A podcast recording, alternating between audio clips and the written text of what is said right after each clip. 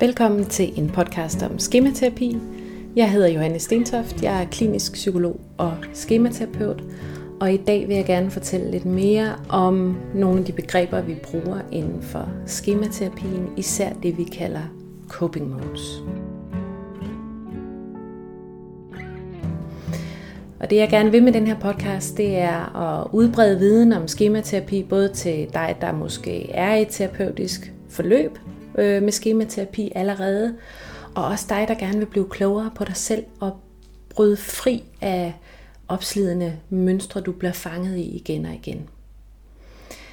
Min erfaring er, at når vi forklarer om, hvad skematerapi er, og også om begreberne fra den her terapiretning, så forstår man det egentlig bedst, hvis det sådan bliver forklaret med konkrete eksempler, som man kan forholde sig til, og som man måske kender fra sit liv. Så i dag vil jeg forklare om nogle af de begreber, vi bruger i skematerapi, ud fra det, man sådan kan kalde imposter syndrome. Og grunden til, at jeg lige har valgt det, det er, at det er noget af det, mange af vores klienter henvender sig med. Det er noget af det, vi får mange henvendelser omkring. Og fordi det er noget, rigtig mange kender til, eller måske bare har en snært af. Og man kan sige, at imposter syndrome eller imposter syndrom er en følelse af tvivl eller usikkerhed, øh, når man skal præstere. Det vil jo vække nervøsitet for de allerfleste af os i en eller anden grad. Men mindre det er noget, man har gjort i overvis og er meget trænet med, og det sidder helt på ryggraden, så er det sådan for de allerfleste, at hvis man skal stille sig op og fortælle noget for en større forsamling, enten nogen man kender som ens kollegaer, eller nogen man ikke kender, så vil man lige mærke den her sådan hensigtsmæssige nervøsitet, vil jeg kalde det. Man vil lige øh, fornemme, at man er lidt aktiveret, at man er lidt skærpet på opmærksomheden, at man har nogle tanker omkring, at det her, det, det vil jeg gerne have til at lykkes. Øhm, og det er alt sammen noget, som, som egentlig får hjulpet en til at få præsteret på en god måde. Men hvis man kæmper med det her imposter syndrom, så vil man faktisk opleve det modsatte. Så vil man opleve, at nervøsiteten måske stiger. Den aftager i hvert fald ikke. Og det man lægger mærke til, når man skal stå og tale foran sine kollegaer eller nogle andre mennesker, eller sidder med en svær opgave, det er faktisk en hel masse tanker om, øhm, at man sikkert vil mislykkes, at man ikke gør det godt nok, at man virkelig skal gøre sig umage for at skjule, hvor inkompetent man er. Og er der nogen andre i rummet, hvis man for eksempel står og taler foran andre, så vil man lige præcis zoome ind med sin opmærksomhed på alle de tegn, der kan være på, at folk enten keder sig, eller synes det, man siger, er dumt, eller at de synes, man virker inkompetent. Så det er sådan, det føles at have et imposter syndrom.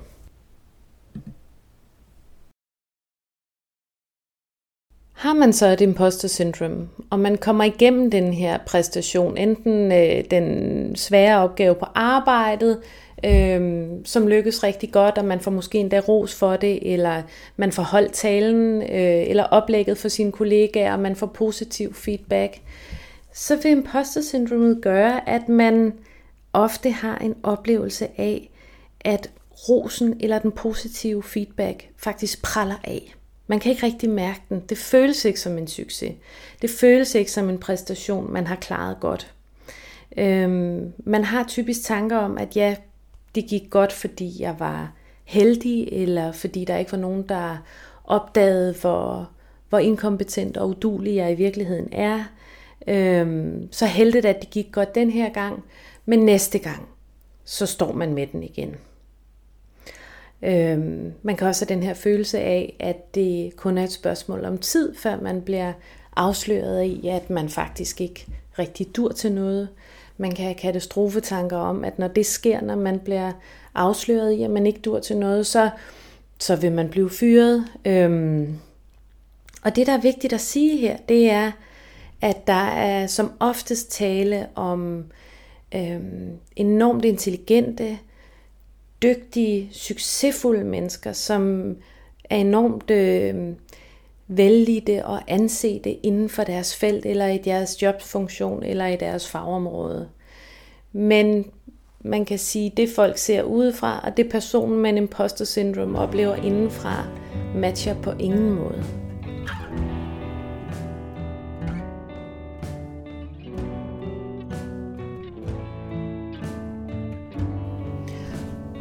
Og det her, det er et rigtig godt eksempel på en skemaaktivering.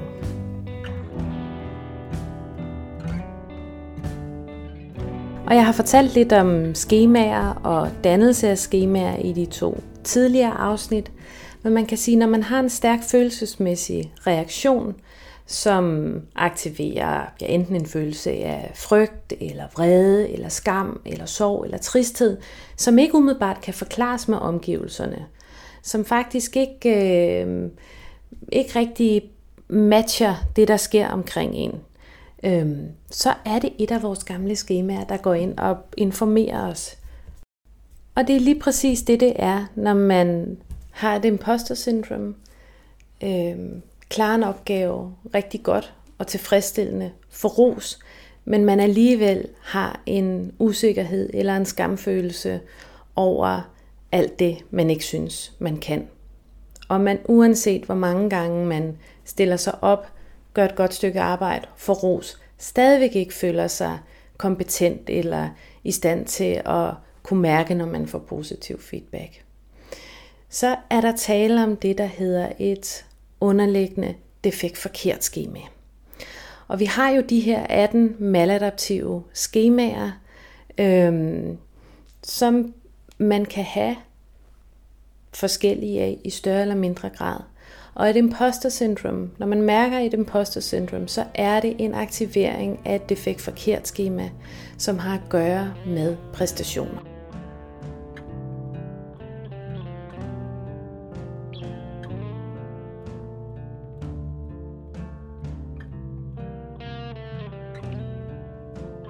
Og oprindelsen af et defekt forkert skema, som bliver aktiveret, når man skal stå og, og præstere, som altså er, hvad skal man sige, grundlaget for det her imposter-syndrom, er typisk oplevelser med at være vokset op i et miljø, hvor der er blevet lagt høj vægt på præstationer, eller hvor man af den ene eller den anden grund har oplevet, at når man trådte forkert, Øhm, når man prøvede sig frem med ting, når man begik fejl, så øh, fik man meget øh, tydelig eller urimelig kritik. Øhm, og måske kritik, øh, som ikke har været øh, sagt i nogen ond mening, men alligevel kritik, som har været for hård i forhold til det, man stod med.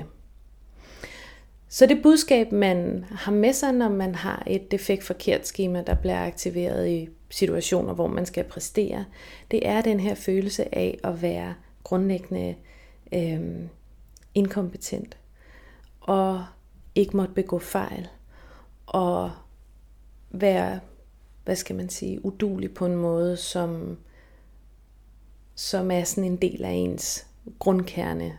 Og så med alle andre skemaer, så så er det her imposter syndrom eller defekt forkert schema en, en sandhed, man ofte bærer med sig, uden rigtig at kunne få øje på den. Det er ikke fordi, man nødvendigvis kan identificere en tanke eller en indre stemme, der siger, du dur heller ikke til noget, eller nej, hvor er du dårlig. Nogle gange så er det den her fysiske reaktion, man kan lægge mærke til, som en nervøsitet eller en anspændthed, når man skal stille sig op øh, og fortælle noget for nogen, eller eller præstere, eller på andre måder give sig i kast med noget, der er svært.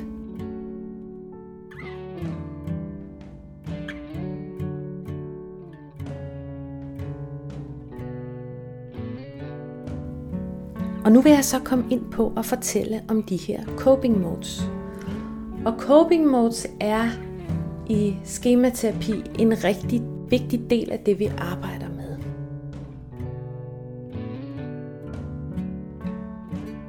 Coping modes er den måde, man reagerer på, når ens skemaer er aktiveret.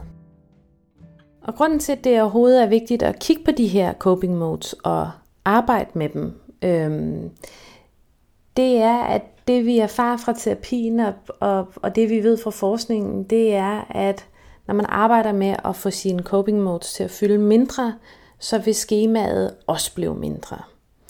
Det vil altså sige, øh, Arbejder vi med den måde, du har lært at håndtere dine skemaer på, og stadigvæk håndtere dine skemaer på, dine overlevelsesstrategier, så vil du opleve, at denne her øh, følelse, dit schema giver dig, fylder mindre. Så det man egentlig lærer i skematerapi er at få en sundere coping, en bedre coping, end den man udviklede som barn.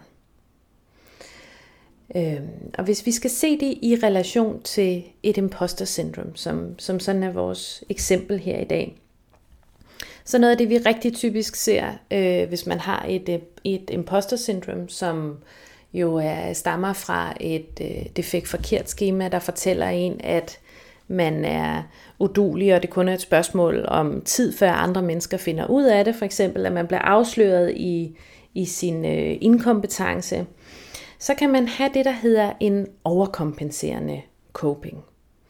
Og en overkompenserende coping er i virkeligheden, at man har lært sig selv at opføre sig som om, at det modsatte af det, ens schema fortæller en er rigtigt. Så har man et defekt forkert schema, der fortæller en, at man ikke kan finde ud af noget som helst, at man er inkompetent og udulig, så vil man typisk gøre sig ekstra meget umage, hvis man har en overkompenserende coping, for at dække over det, så at sige. Så har man en overkompenserende coping eller øh, coping-strategi i forhold til sit øh, defekt forkert schema i det her imposter syndrom, jamen så er det der, man sidder op til øh, klokken 1-2 om natten øh, og arbejder hver aften. Det er der, man altid siger ja til opgaverne. Det er der, man altid giver en hjælpende hånd. Det er der, man sørger for, at øh, man aldrig nogensinde begår fejl. Det er der, man sørger for altid at have forberedt sig fuldstændig til tænderne, måske skrevet et manus ned, memoriseret det fuldstændig, hvis man skal holde et oplæg eller sige noget foran andre mennesker. Og det man kan sige, det coping mode gør på den korte bane, det er at give den her fornemmelse af, at man får hjulpet sig selv. At det går, fordi jeg har overforberedt mig, eller det går, fordi at jeg virkelig har gjort mig umage. Det en overkompenserende coping mode koster ind på den lange bane er typisk stresssymptomer, udbrændthed. For grundlæggende set er der ingen, der kan holde til at køre i det her gear på den lange bane.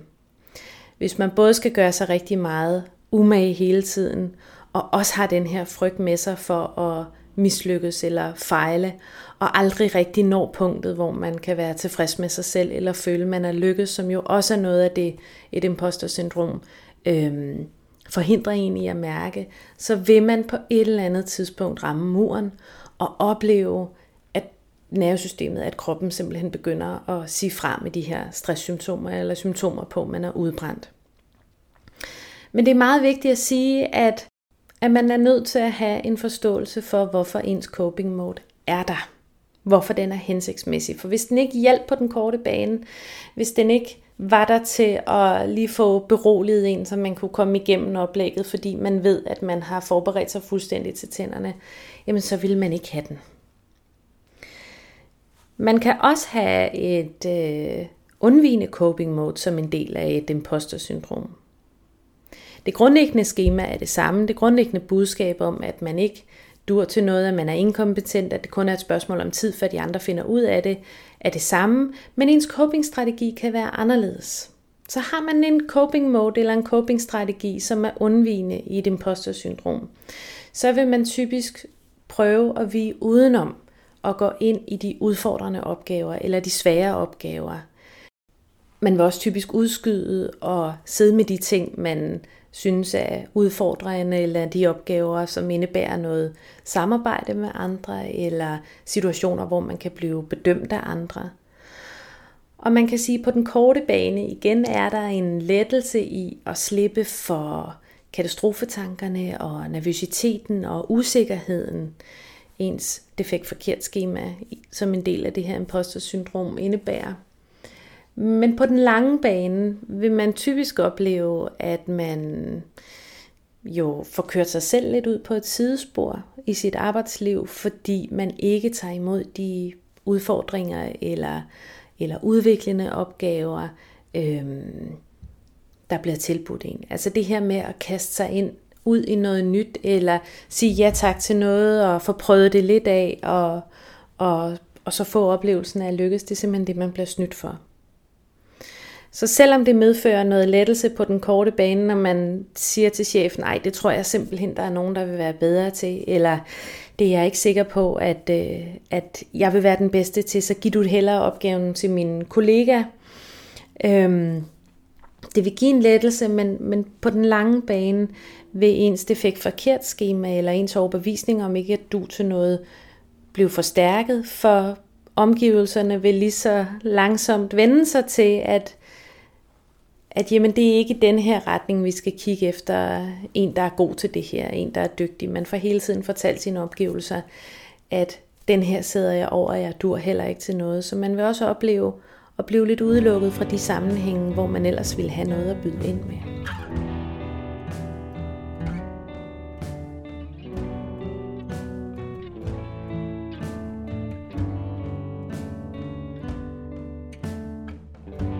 Det, der er vigtigt at huske på, det er, det dit schema fortæller dig, det dit defekt forkert schema fortæller dig om, at du ikke dur til noget, eller du er inkompetent, eller at du ikke er god nok.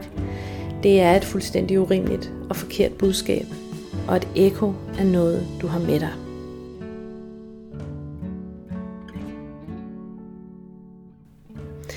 Så det en coping mode gør, uanset om det er en overkompenserende coping, eller det er en undvigende coping gør, i alle sammenhænge, det er jo i virkeligheden at hjælpe dig, når dit schema er aktiveret, når dine svære følelser er aktiveret. Men det er vigtigt at arbejde med, for det forstærker faktisk de følelser eller de overbevisninger, du har fra dit schema. Og første skridt, når man arbejder med sin coping mode, det er i virkeligheden at blive opmærksom på, hvorfor den har været en god idé engang.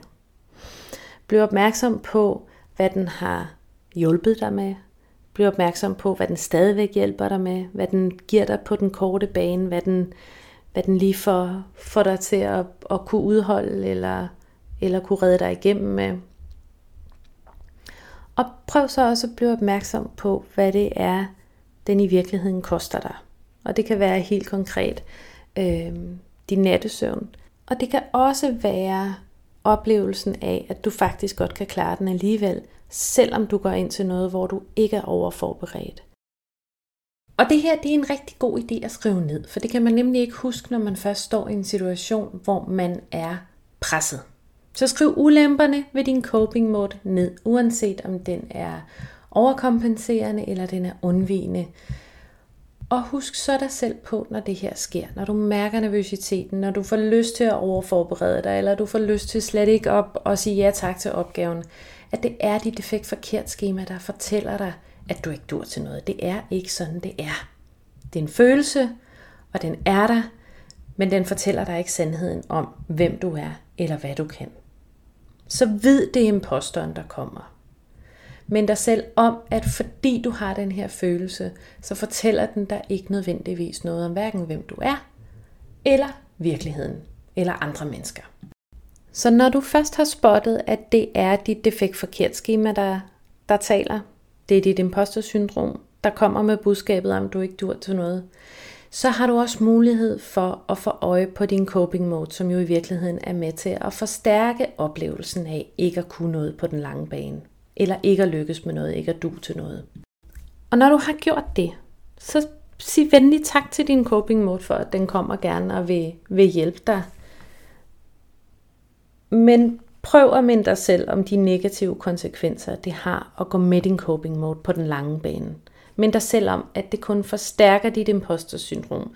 Du får, du får lige fodret det lidt hver gang, du går med din coping mode. Og tak coping moden for, at den kommer og prøver at passe på dig. Men husk også at sige nej tak. Og mind dig selv om alle de oplevelser, du har med at lykkes, selv hvis du har begået fejl. Og selv hvis du har kastet dig ud i noget, du måske ikke har prøvet før. Så i dag er vi kommet lidt nærmere ind på, både hvad coping modes er, og også hvordan man kan kigge på noget, man kan opleve, noget mange oplever som en kombination af et schema, der er aktiveret, og de her coping modes, der følger med, når vores schema er aktiveret. Og husk, at der er hjælp at hente, der er noget at gøre. Du behøver ikke at leve med dine opslidende gamle skemaer og følelsesmæssige mønstre til evig tid. Det er aldrig for sent.